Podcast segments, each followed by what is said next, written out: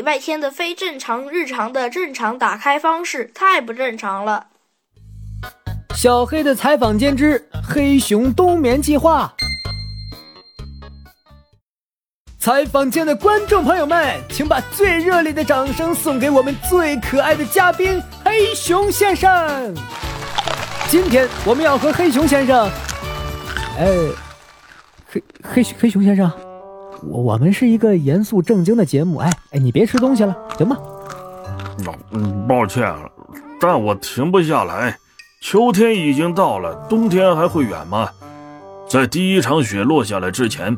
我们必须储存足够多的食物，才能顺利完成冬眠计划。我有个大胆的假设，难道食物都储存在？自信一点，就是你想的那样，食物都储存在我们的肚子里。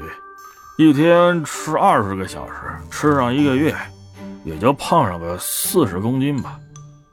也就四十公斤。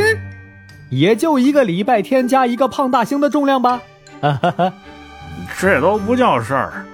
冬眠完了我们就瘦了，毕竟冬眠的这四五个月，我们不吃不喝也不尿尿，只顾着睡觉。